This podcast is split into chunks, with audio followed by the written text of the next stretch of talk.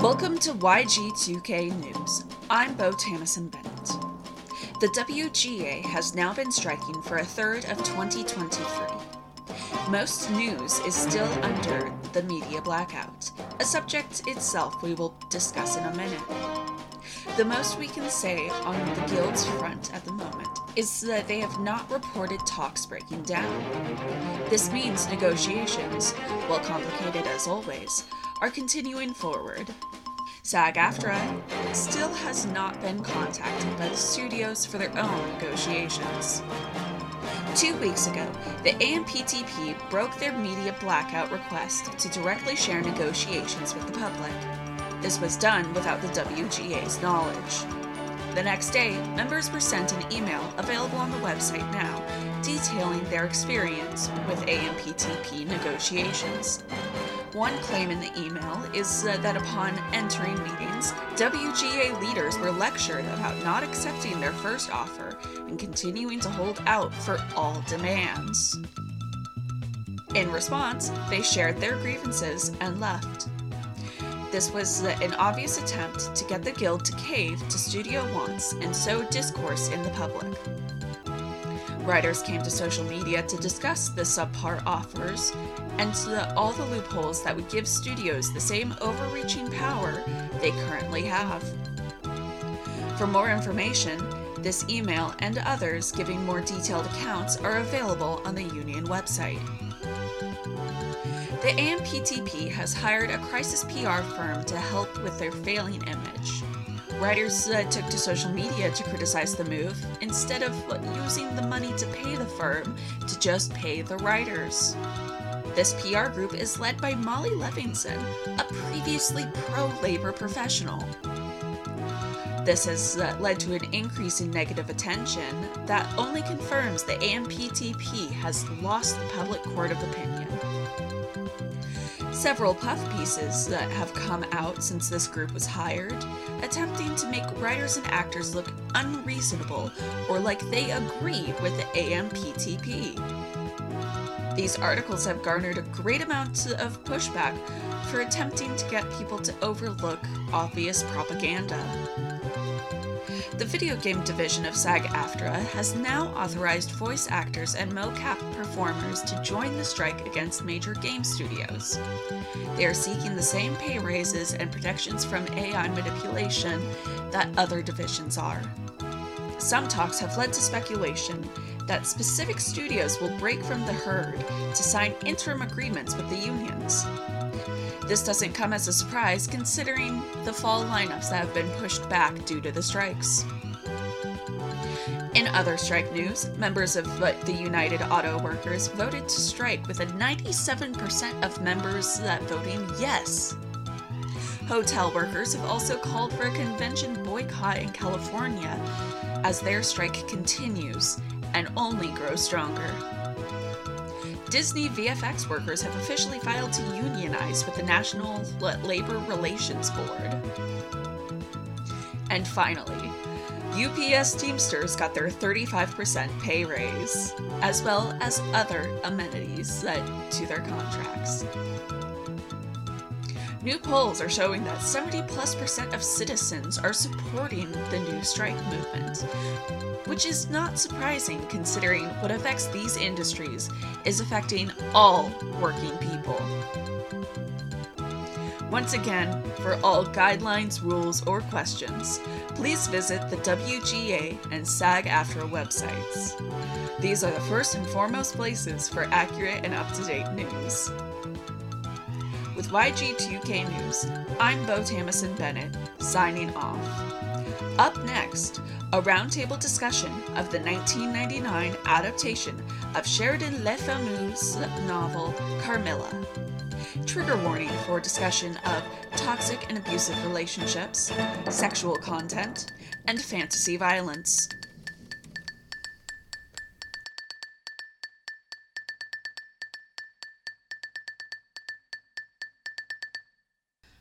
Before we start today, a moment of silence for our lost legend. Rest in peace, James Buffett. I hope you find your lost shaker of salt in the Margaritaville beyond. It's always five o'clock. He will be missed. He will be very missed. Anyways, this is You Got to Know. I'm Bo. I'm Rat. And I'm the unknowable guest. And today we are talking about a sapphic cult classic Oh yeah. that deserves so much more love.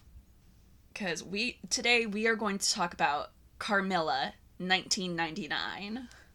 God, I, I don't know if I'm ready for this. Like, I watched it, but it's just it's it's been lingering in the back of my mind.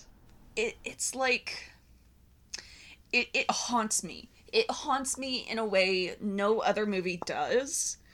I feel so personally victimized by this movie. Well, of course you would. Yeah. Listen, mother. Yeah, I know, I know. I mean, you did show me the like the show Carmilla first. Yeah. And then of course obviously this was the next step.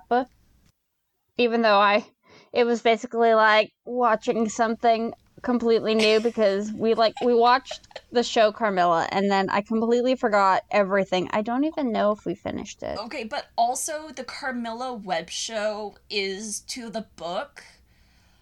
Oh, what's a good example?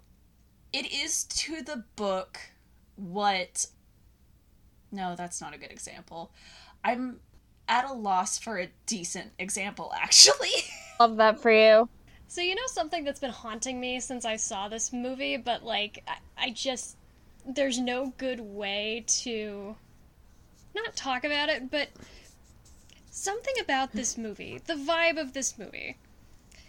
I am a fan of the actor Iain Glen, and he has mm-hmm. been in enough. And not to say that this movie was like a shitty made for TV no. thing. It was not. But he has been in enough of these like weird foggy period made for TV movies that as I was watching this, I kept I just thought kept expecting him to pop up.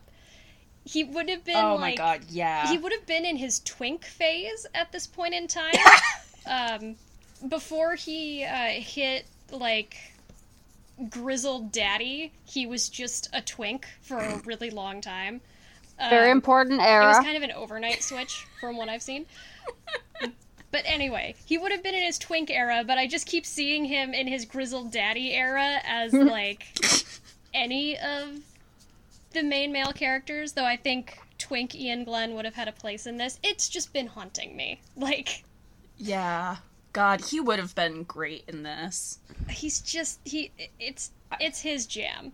It is so he would have been so Yeah. good. I was haunted by uh, uh, the Hugh Laurie in here because I one of the only shows that I watched on TV consistently when we actually had cable in high school was so that's what this man looks like to me. This is literally just.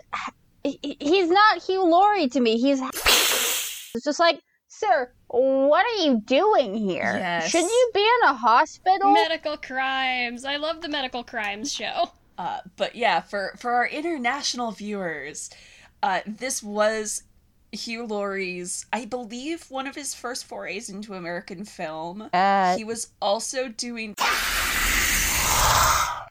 Uh, he was the dad in that, and all I'm gonna say is, um, him going from comedy to drama.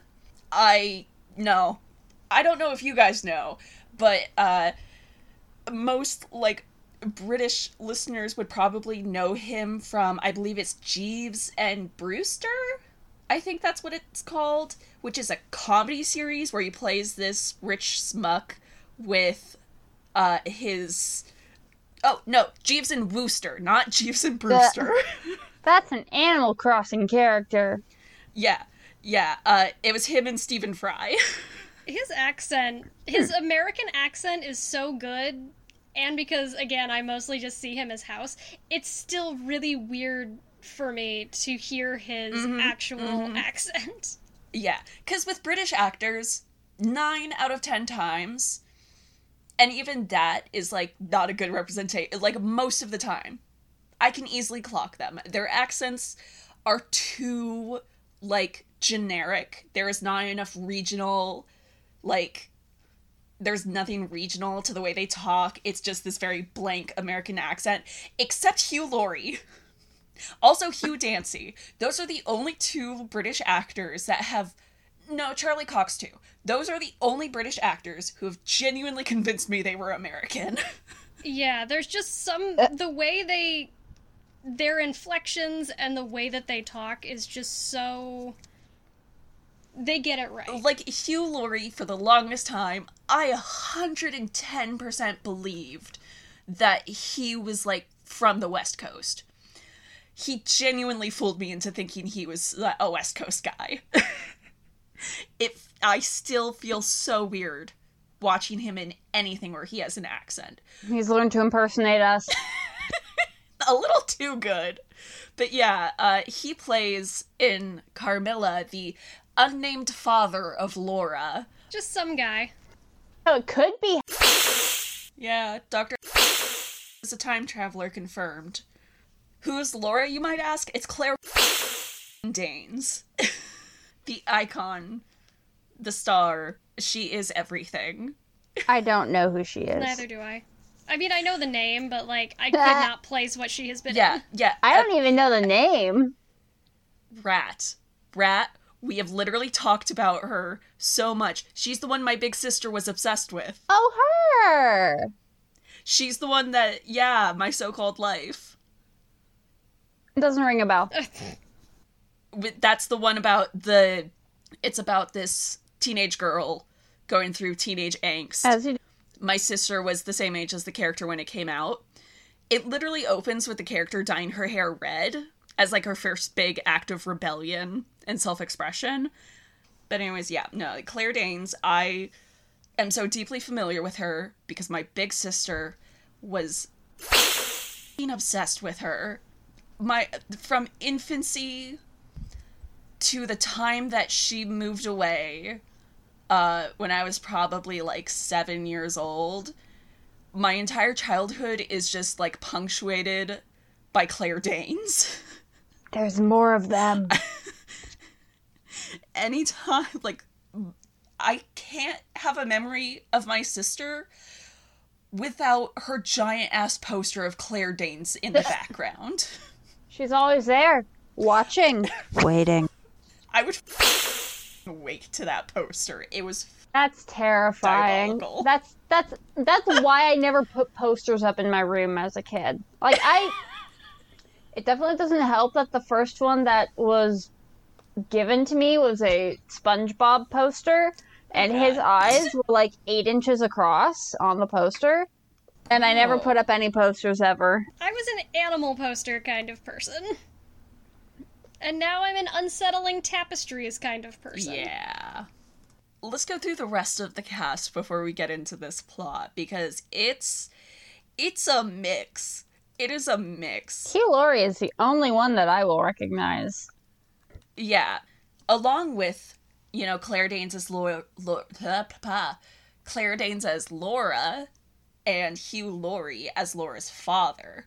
We also have Val Kilmer as General Spielsdorf, Billy Zane as Dr. Spielsberg, and the lesbian icon herself, Natasha Lyonne, features in this as well as Bertha. Beautiful. I love her. My only note is why didn't you give her a speaking role?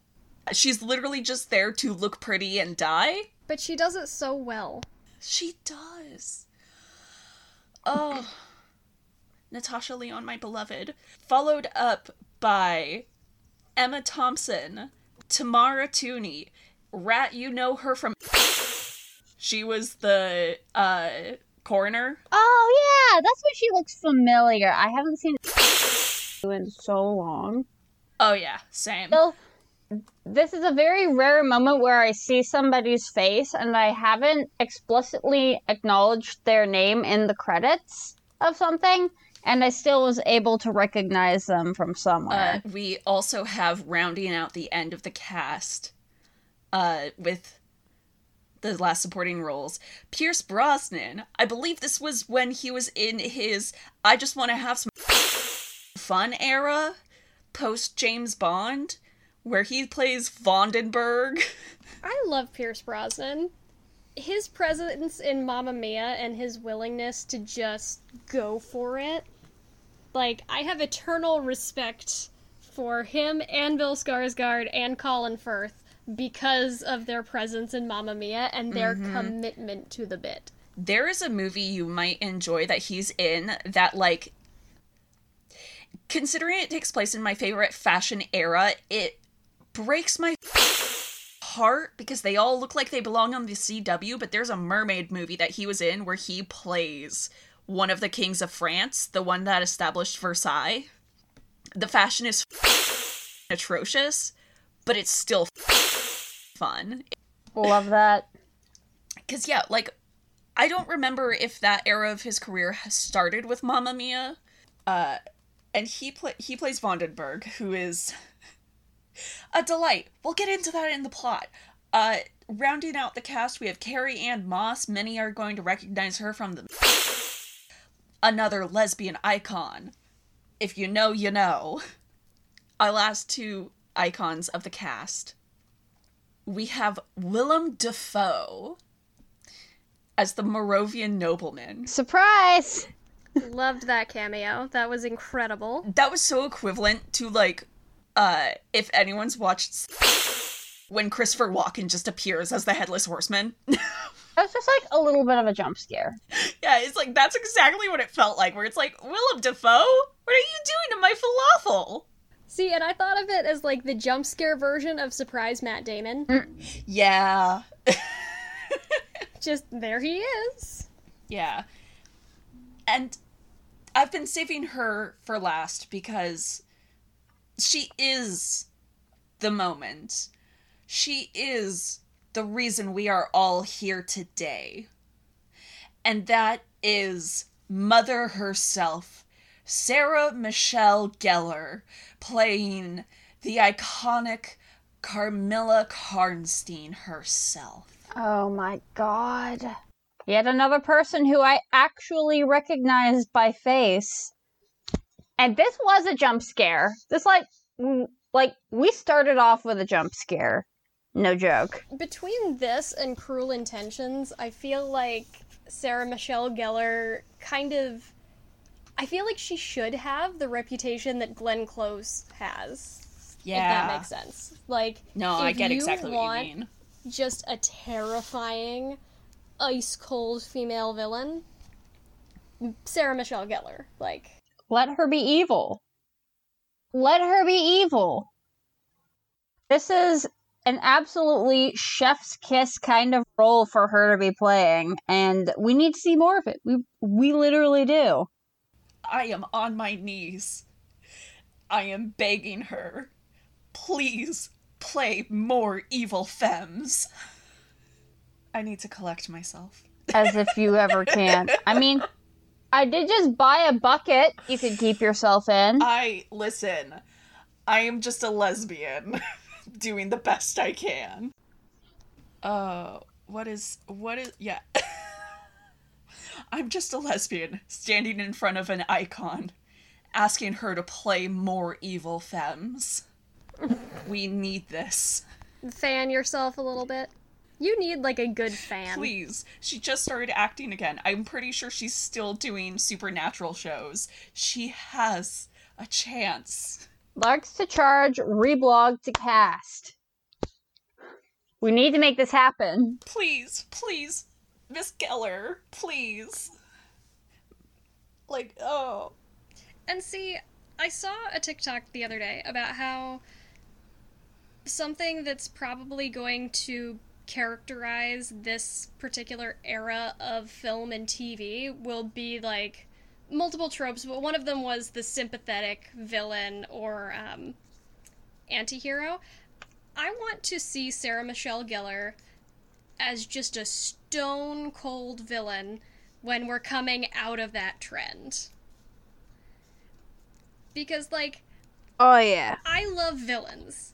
I love all manner of villains. But I just like Hard not to. They make them so good.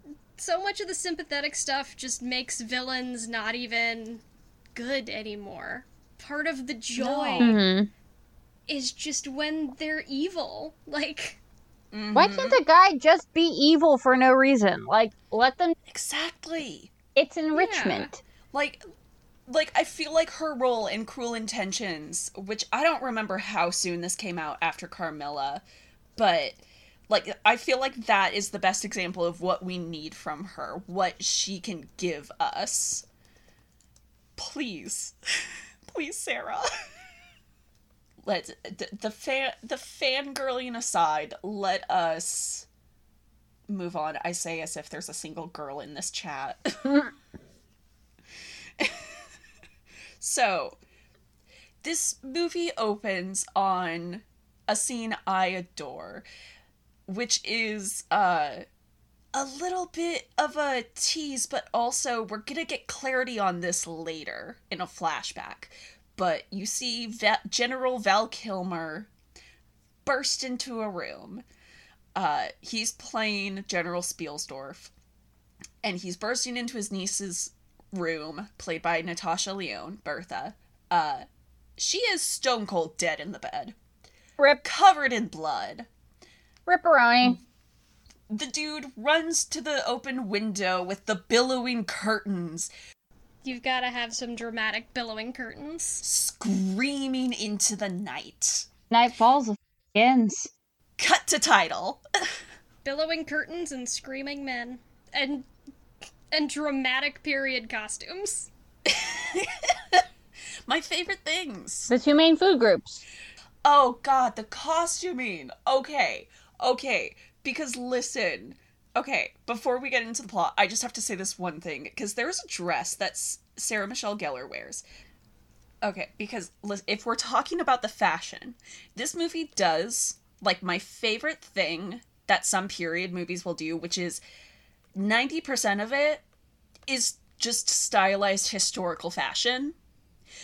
But there is a point where Sarah Michelle Gellar as Carmilla wears that Dior Palladio dress. You know the one I'm talking about because it was the inspiration for uh Princess Serenity's dress in Sailor Moon.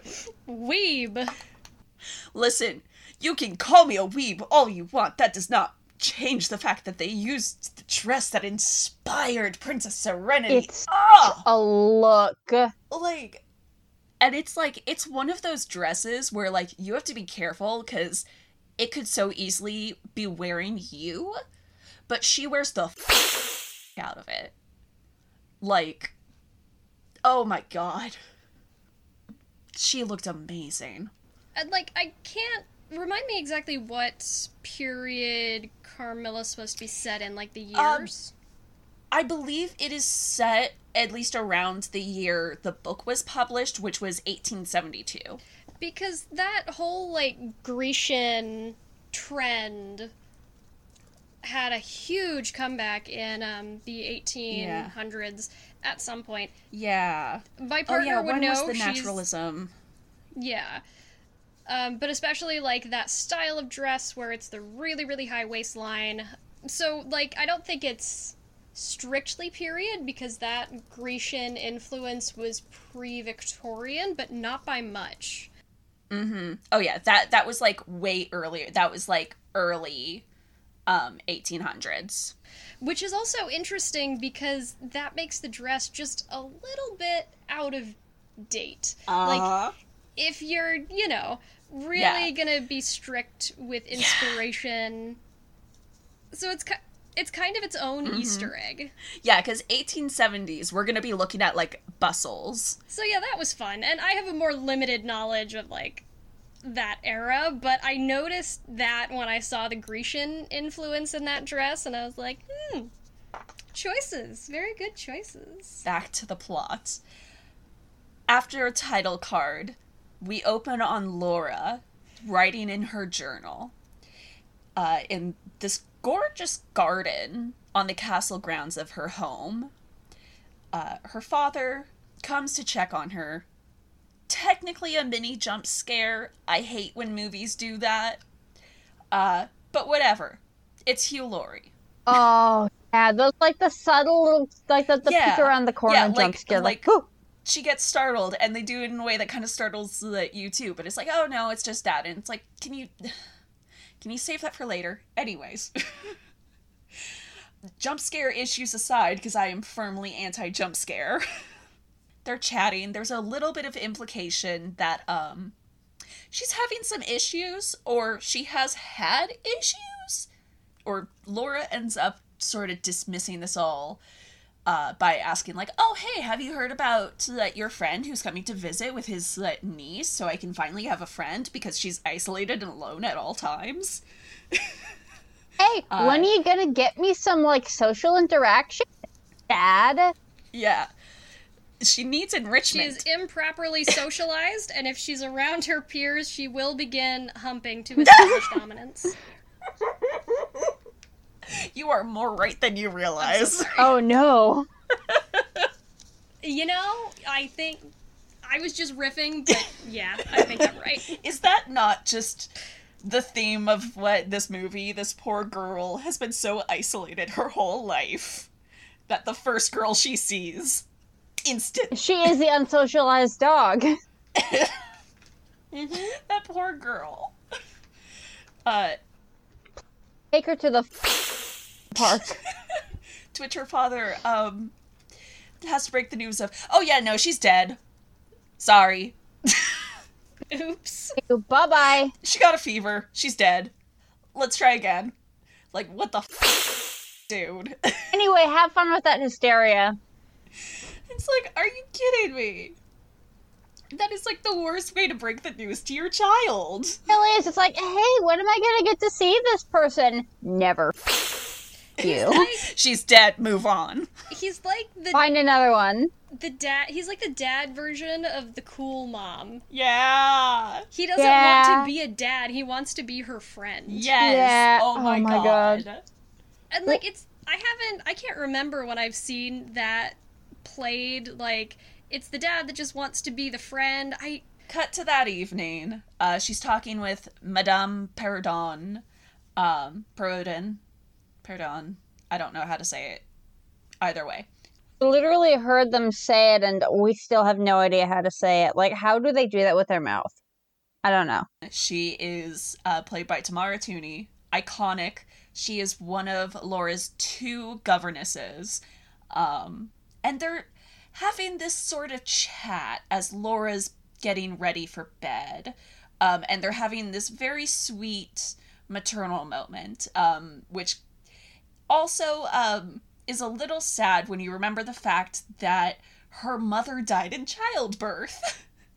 so Hmm. Madame per- Perodin and La Fontaine are literally the only like maternal figures in her life. This girl really needs some enrichment. Like, take her to the park, please. Just let her go out and play with the other teenage girls, for the love of God. Yeah, because there's literally a village like down the road, but they're they're rich, they're nobles, whatever. Too good for them, I guess. To stay in the yard and bark for hours because she's bored. she's gonna start chewing on the furniture at some point. She will. I feel that in my soul. Oh my god. That's just a teenager thing to do, though. Like, sometimes teenagers should just be allowed to chew on the leg of the couch. Yeah. Like, they deserve it. Yeah. She should be allowed to go feral for a while. As a treat. Yeah. I mean, she basically already is. Uh, so as they're talking, and there's this sort of implication of like everyone's handling Laura with kid gloves, like Madame Perod Perodin. I'm going to learn how to say her name eventually. Uh, is sort of checking in on her in this way of like, hey, you still like manically hysterical? You good? Do we need to get the doctor? Should we start bleeding you a little to help with that? How are your I have female hysteria. Are you good? Is that womb still wandering? Get the girl some, like, a jar full of bees.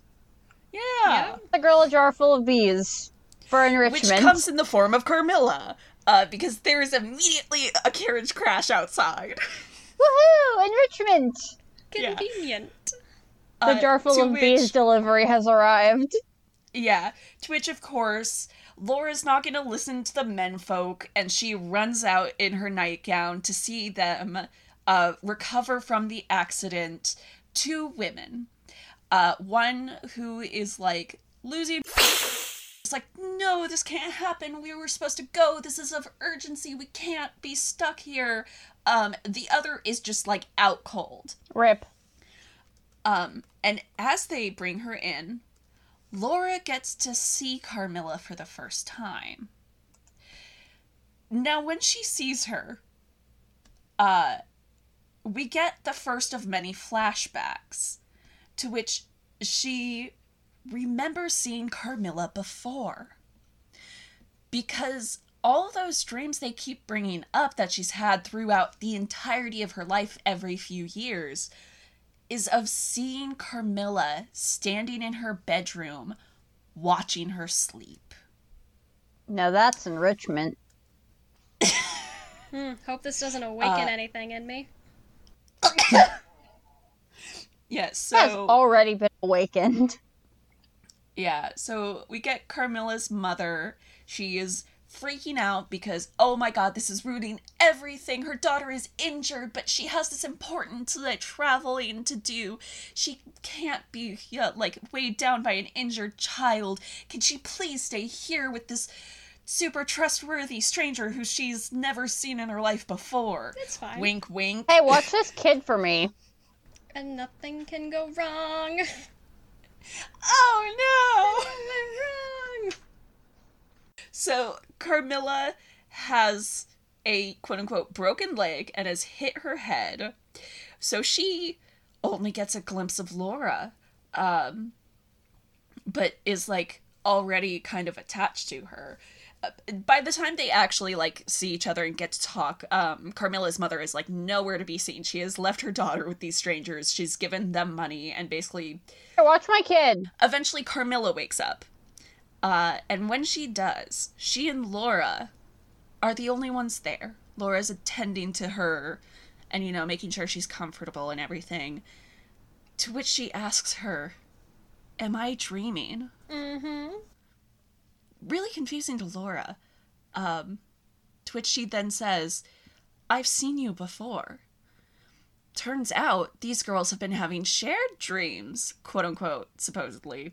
That sounds incredibly gay. Laura has these dreams of seeing Carmilla like standing in the corner watching her, but Carmilla has been having dreams of a girl she's never seen before sleeping in her bed. Sounds pretty gay to me, I don't know. Everything's pretty normal to start, you know. This girl's broken her leg, she hit her head, she uh is like recovering so she spends most of her days asleep. But also, a little note is that she's the only one who doesn't pray af- before meals. So, She's just she's a weird foreigner. I'm sure it's like a thing in her totally existing denomination of Christianity. It's fine. yeah, it's totally normal. It's totally just her own little quirks.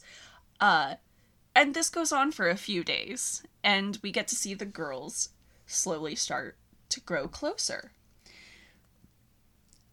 Now, this leads up to um, what I can only call the fireplace scene. And anyone who's seen this, you immediately know what I'm talking about. Uh,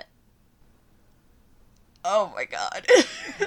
so, Yeah, this is the kind of thing that is this is this is somebody's origin story. Yeah because this is this is one of those scenes where like if you were in that theater in april 1999 when this movie came out i have a feeling something awoken with you because we get carmilla's first explicitly romantic advance to laura uh in which Laura is reading to her. They've managed to move her and her still splinted leg onto the floor so that the girls can just chill and hang out by the fire on a cold night. And um yeah, Laura has the yeah, Laura has the gay panic we all would.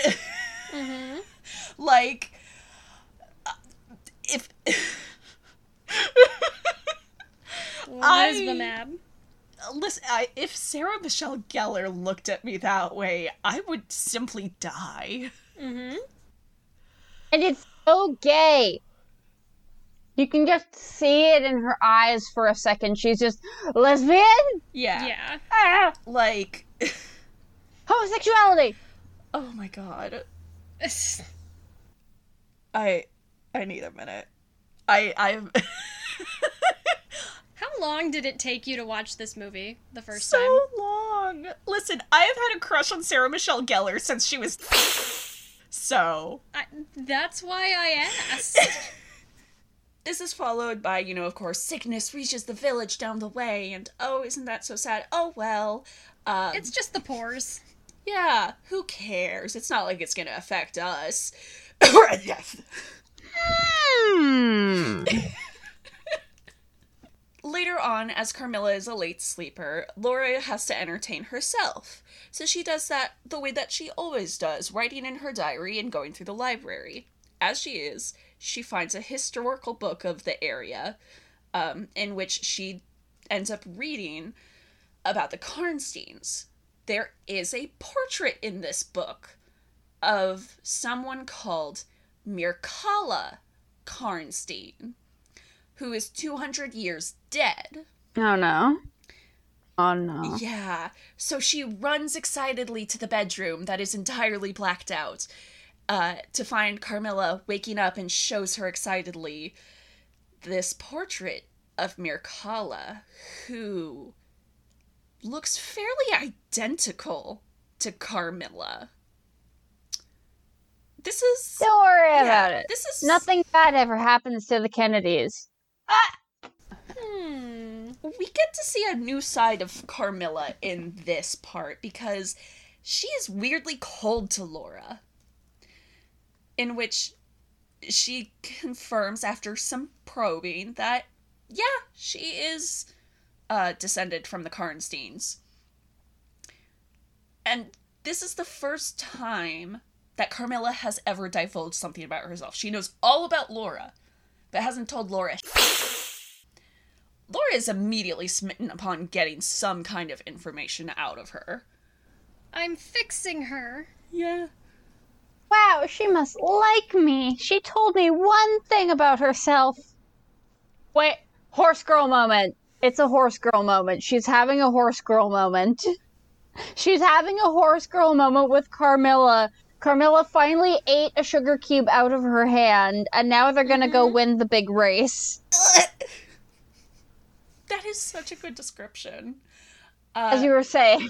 yeah, so this is followed by um what some have dubbed the bedroom scene, in which Carmilla comes to Laura at night, complaining that she's having nightmares. Of course, you know, Laura assumes, oh, this is our weird shared dream thing again. You're seeing the cat too. Come into my room, into my bed.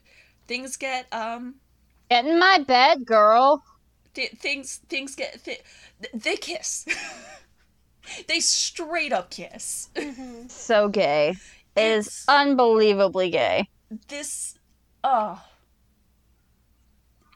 there is no heterosexual explanation for any of this No, not at all. There is, however, a very homosexual explanation for this. oh extremely uh of course you know they fall asleep afterwards in each other's arms it's totally bestie time it's a totally not gay friendly friendly kiss you know Such besties. uh This is not a kiss between two gal pals, you know? Yeah. Yeah.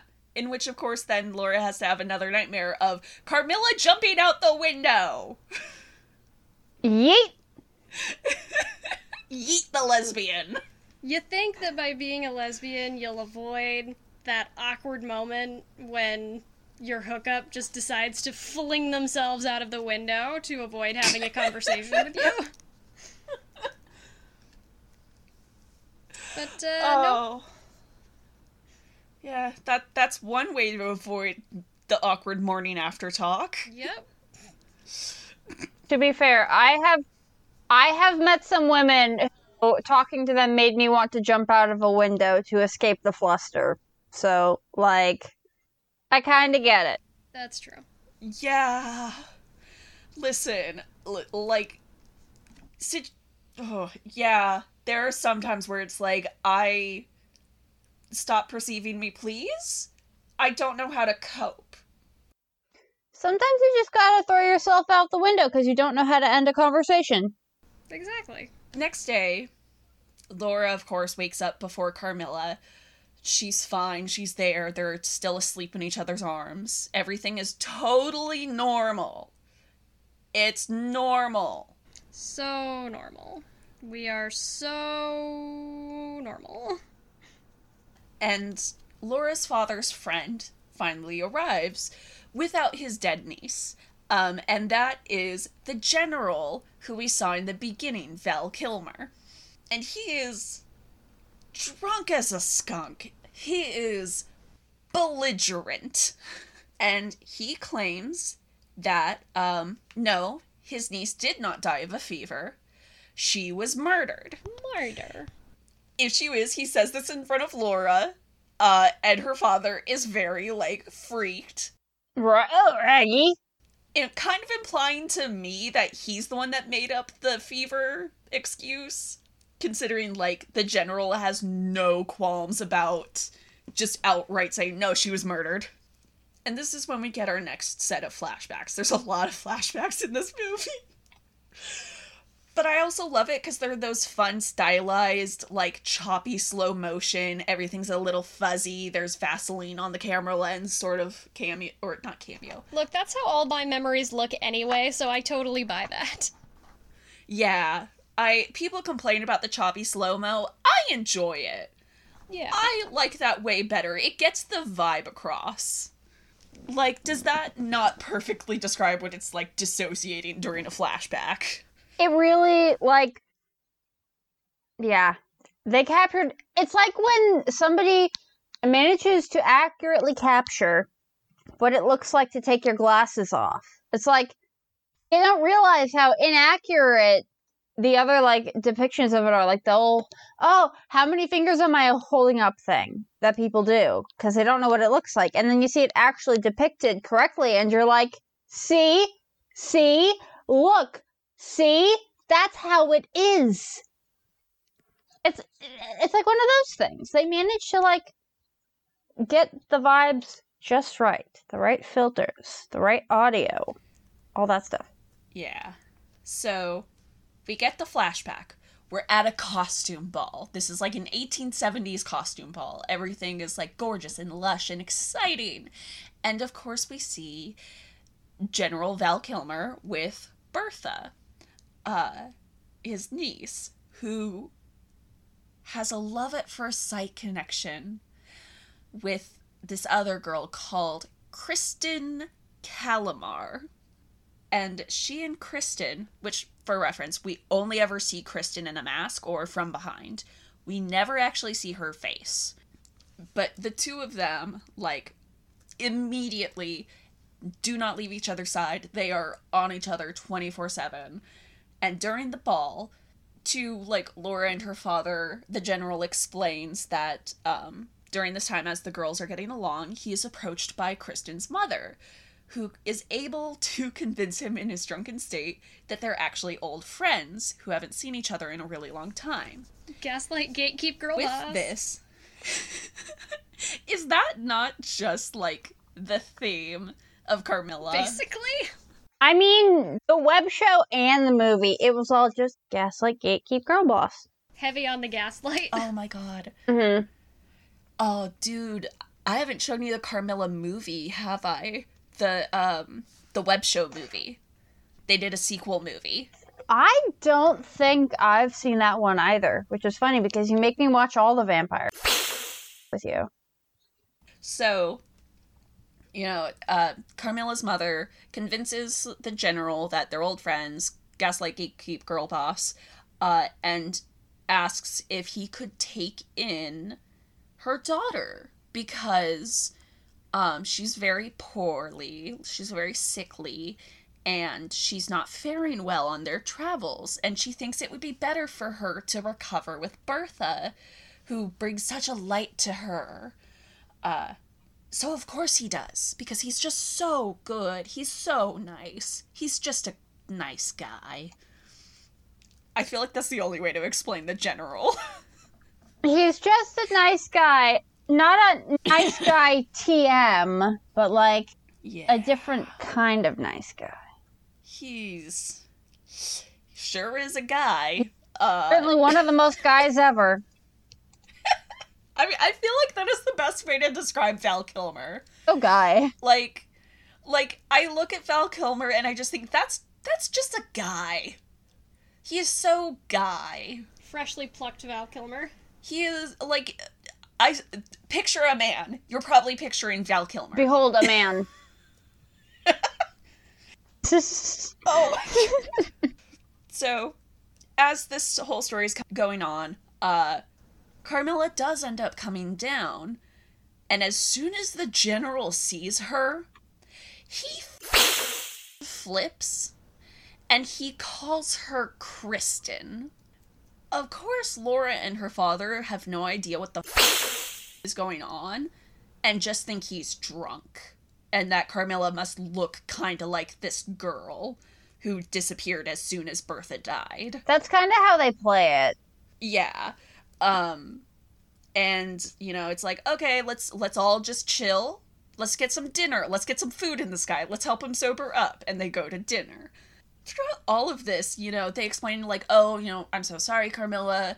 His niece just died. He's in a bad place." And she seems sincere um when you know t- give you know paying her condolences and talking to the general about it but it very much kind of feels Mm-hmm. as sincere as that mean girl who just realized someone's autistic That's pretty accurate to me. that is the only way i can describe it if you know you know it's uh, Yeah.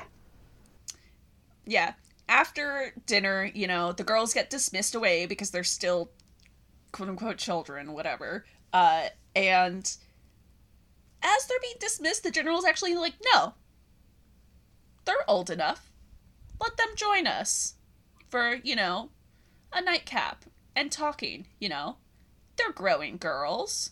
They're young women. It's deeply uncomfortable. They're big girls. They can handle it. Yeah, so Laura's father ends up, you know, relenting and decides, okay, you can join us in the uh what's that? What are the rooms called? They have so many rooms, not the sitting room. The parlor? Yeah, in the parlor for a nightcap and Laura gets to have her first taste first taste of scotch. I believe time period wise she might have already been having alcohol by now. She would have had wine, I think. They probably would have like at least had her have some to help with the female hysteria or something. Speaking of wine, there is a very delightful um, Easter egg reference in here. If you've seen any Dracula adaptations, um, where the general offers Carmilla a drink after Laura gets hers, and she says that she doesn't drink scotch. And the way that it's played is very referential to the line, I don't drink wine from Dracula, uh, which is the sort of tongue in cheek thing of, no, but she drinks blood. Oh, yeah, that was just like, oh, so that's what we're doing here. Yeah. Mean girl. It was like Dracula, but a mean girl. That's just what it was. I mean, what is Carmilla but just the period uh vampire version of that friendship that's like way too intense and sapphic Mhm. with the girl who becomes the main girl. Mm-hmm.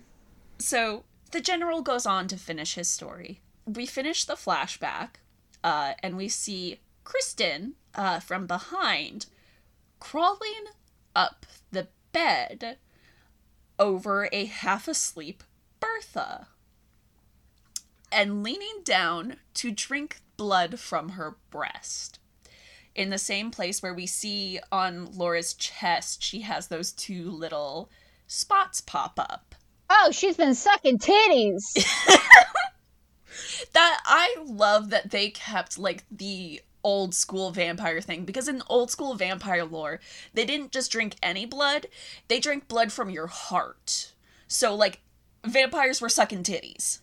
Titty blood. Titty The best kind. Titty blood. Titty blood, titty blood, titty blood, titty blood. Uh, of course, that's when we get to see the entirety of the opening scene, in which um, General Val Kilmer bursts into the room, and we see what we didn't see before, which is him seeing Carmilla on top of his niece, um, drinking her blood, and she flies off her and out the window. Yeet. And it ends seeing the general cradling the now dead body of Bertha, who is like open eye, glassy, staring out the window straight at the camera. That's just what Got good her pussy titties does. sucked real good. That, listen, I. C- Carmilla, lesbian icon. I feel like that would just be the natural reaction to any experience with her. yeah. Like centuries old lesbian vampire thank you very much. After um this harrowing story from the general um finally carmilla is showing something other than mean girl politeness in which she's like seems very disturbed by the fact that he would want to get two young women like this that drinking to hear such a disturbing story and immediately takes Laura up to bed uh, in which she cares for her and is very attentive because she's a little tipsy. She's a little, a little you tipsy. know. A little sauce. I like to believe Yeah. that her dad is off a general, and that's why he's just not helping with his daughter at all. forbidden love affair. okay, then comes the scene when we see the Dior dress, which Oh, all my love to Sailor Moon, but I don't think they can outdo this image, which is um you know, it's the middle of the night and Laura kind of starts to wake up and she realizes the bed is empty. It's just her. And there's this like low whisper that you hear that gets like louder and you can tell Laura's very off put. She still might be a little drunk. Um, and she turns up the lamp by her bed, which, if you listen closely um, to the whispers, they are quoting the book from this scene, um, in which the way that this originally happens is it's kind of implied to be like divine intervention because what the whispering voices are saying is your mother warns you of the assassin. You can't actually understand what they're saying in the movie though unless you like go fiddle with it. mm-hmm. And she turns up the lamp and turns to see at the foot of her bed Carmilla in the that Dior dress covered in blood. Oh my god. Like it is all down her front. Ha! That I is would ask if she wanted some more. mood. Do you want some Kool Aid? You can just suck it off of my dress. Come the morning, Laura wakes up again, and we're to assume this is a dream, I guess. Except Laura is extremely sick now. Of course, they call the doctor, and Dr. Spielsberg arrives, Thickness for the Uh, vampire thickness. in which delightful man, Billy Zane. Gotta love him. It's funny, I only know this guy. I genuinely have never seen him in anything else. Actually, no. That weird superhero movie. Mm-hmm. He was in that. So, anyways, Billy Zane, Dr. Spielsberg arrives, uh, and he's very charming in the way you would expect. Um, which is a little sickening, Yeah. if I'm being honest. Which is also a little disturbing considering as soon as the bedroom doors open, he goes straight face serious, just tells her father, Do not leave this girl unattended. Ever. She's gonna get her titties sucked if you leave her unattended. Yeah, because he sees the mark on her chest when examining her. It's it's one of those sort of coin flip moments where it's like, oh, it's that it's that dire of a situation. Okay. And Carmilla seems the same off put she was with the general story, which the general is still staying. Um, and she's just so off put by how attentive everyone is and insists that she, as a young woman, um, should be taking care of her um, and being and this, you know, Madame Perrodon and Mademoiselle uh, Lafontaine kind of are on her side with it a bit where they're like yeah you guys are being a bit weird. We're gonna we're gonna take care of this. Maybe give her some space. Um but this does not change the fact that the doctor becomes suspicious of carmilla. And they get their first moment alone as the men folk are all talking uh and carmilla suddenly asks laura who is you know, suddenly very sick, to run away with her. It's very out of the blue. She's like, Laura's sitting on the bed, and Carmilla is like on her knees in front of her, just begging her, like, no, we can just go. We can just run. It's just a surprise homosexual throat punch. Yeah. She has got a U-Haul and she's ready to Mood. Yeah. She's hauling you out with her. Yeah. And in this, begging her to leave with her, confesses that she is Mircalla Karnstein, not descended from her, and offers Laura eternal life with her. Let me suck your titties, girl. We can be together forever. Yeah. To which, of course, Laura admits that she's always suspected and explicitly calls Carmilla a vampire. This is the first time that we explicitly even hear that word in this movie. I know what you are. Say it. Oh, so of course, you know, Carmilla's like, you know, I I can uh, change you. Uh, tells her story of how she was changed, and how she ended up in this like enemies till the end uh, fight with a Moravian nobleman who swore that he was going to rid the countryside of her and her kind. And in the flashback, we get the Willem Dafoe cameo. Surprise! It's a jump scare. Yeah, so, like, I cannot express how much I adore the fact that we get a flashback, hyper stylized fight scene between Willem Dafoe and Sarah Michelle Gellar in historical fashion, no less. Like, she is corseted. I haven't had a moment like this since there was a sword fight in a Professor Layton game I played in middle school. iconic. It's oh, Sarah Michelle Gellar does action so well. She is so good. This was what was preparing her for. Oh, yeah. So yeah, of course then we get you know, we cut to um the men bursting in. We assume before Carmilla can actually turn Laura and we see Thondenberg played by Pierce Brosnan um, who we later learn is the descendant of this nobleman who swore to eradicate Carmilla and her kind. Um, and he just comes in guns blazing, attacking Carmilla, who, of course, flies out the window again. Yeet. He does not have time for pleasantries. nope. Why be polite when you can be homophobic? James Bond is done with British politeness. He just, it's time for him to murder. Aren't you tired of being nice? Don't you want to go ape? Oh, boy, does he. Yeah, so then we've got it's very reminiscent of like very much in the vein of like the gang saving Mina and Dracula.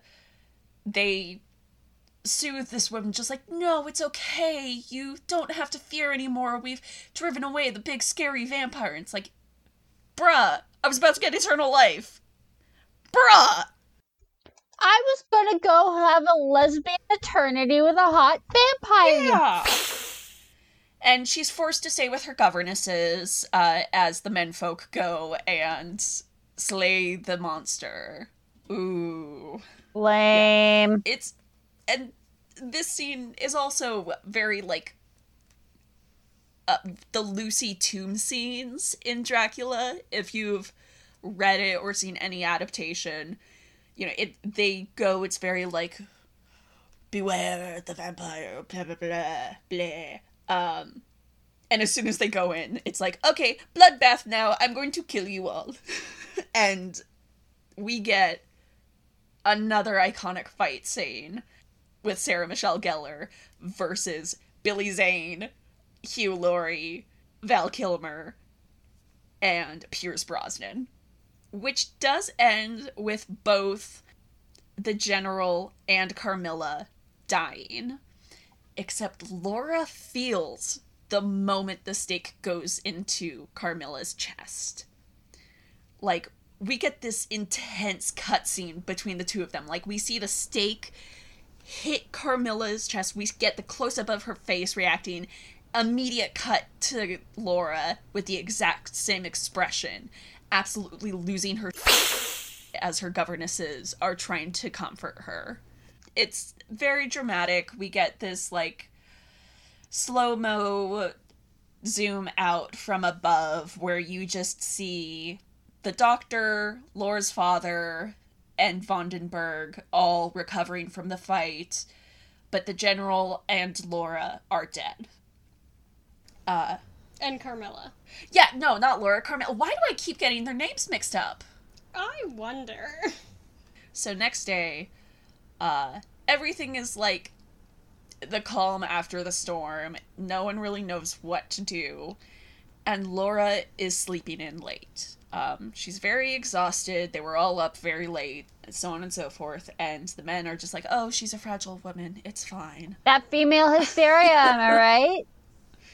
and once things are wrapped up and like you know they dispose of the bodies laura's father comes to her when she wakes up and asks how she would feel leaving the manor and going to travel around europe for a while uh, to visit some of his old friends who have daughters around her age which hey maybe you should have been doing that from the beginning man It's fine. your kid's kind of you know feral for attention You have not given this person enough enrichment. She has lost domestication.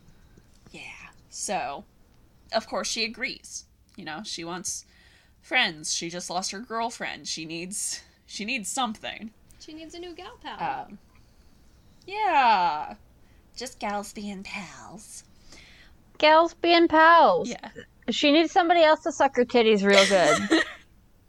Vandenberg sees them off uh, as they're getting into the carriage. Uh, Laura still kind of seems a little sickly, and she's, you know, covered up, keeping out of the sun. Suspicious. Um, as soon as she gets in the carriage, though, she's perking up. She's, you know, very excited and wishes him a goodbye. But then, as soon as her father gets in and isn't paying attention, she stops being so cheerful and is just keeping direct eye contact with Vandenberg until he is, is just like a speck in the distance. The implication being that she has been changed, that Carmilla did in fact have time, and mm-hmm. perhaps that is what all those dreams were. Suck your Was her- real good. Yeah. And in that, she knows that Vandenberg was the one responsible for Carmilla's death because of that, like, vampiric connection. He Knows. End credits. Ugh. Oh! Oh! There could totally be a sequel where she just comes back and like him up. Oh yeah. yeah, like. I would want- love to see oh. that Like I want to see it, but with this situation, Yes, I want to see and she Laura. would. Yeah, I want to see Laura come into her full vampiric power and f- Vandenberg for killing her girlfriend. I want to see her go full on. This guy's.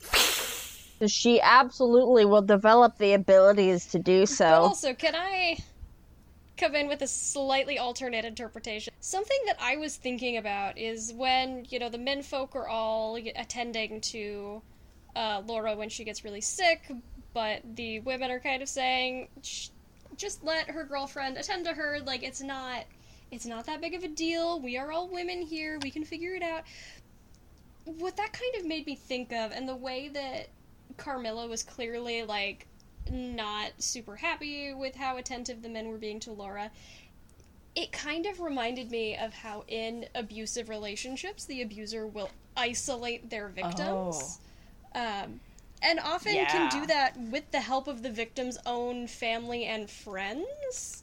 Oh my god, yeah. No, I see exactly what you mean. So like I love the girlfriends and female empowerment angle. I really mm-hmm. like and I think that's what they were going for. It just kind of Yeah. reminded me of like how insidious abusive relationships can be, especially when they're same-sex relationships. Mm-hmm. looking at it from that angle, like especially whether you're looking at like the original Carmilla, in which yeah, there's a romantic angle, but it's still they're just friends, or you're looking at it as a like intimate partner abuse situation. That just like is a gut punch Yeah. Mm-hmm. because oh god now especially thinking about the book where it's like an explicit friendship it's like especially in those situations like same-sex friendships no one's gonna take that seriously Yeah, you don't necessarily realize yeah.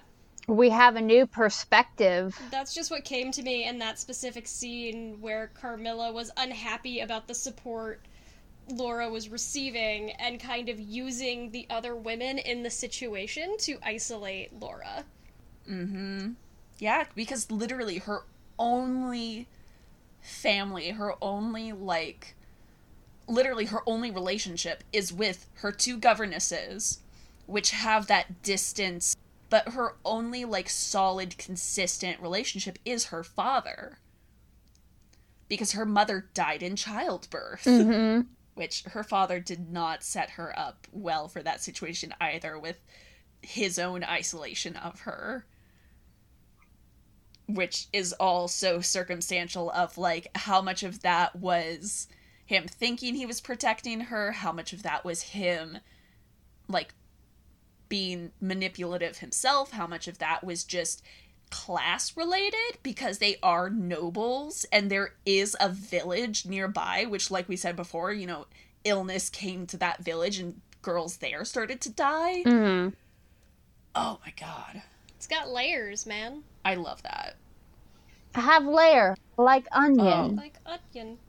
My first thought was that, uh, and okay, this is mostly my opinion, but in my opinion, objectively, has the best interpretation of vampire fangs because they are no. retractable.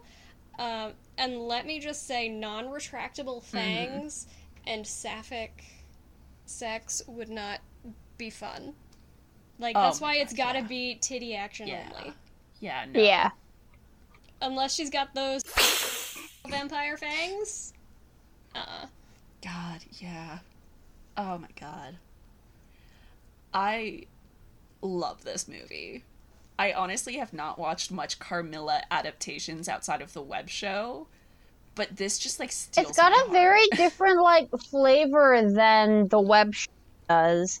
The web show was like a thing we watched during like a Mm-hmm. Yeah. sleepover or something, and this is definitely like a sit down, shut up, Mm-hmm. or watching a vampire movie kind of thing. Yes. This is like quintessential 90s it's, vampire. these things could not. These two things could not be more different. Ugh. But honestly, now I just want to watch again. Oh my god, yeah.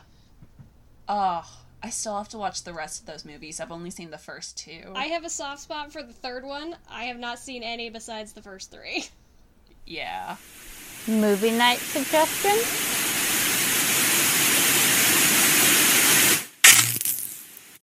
Thank you for listening to You Got to Know. Be sure to share with your friends and family.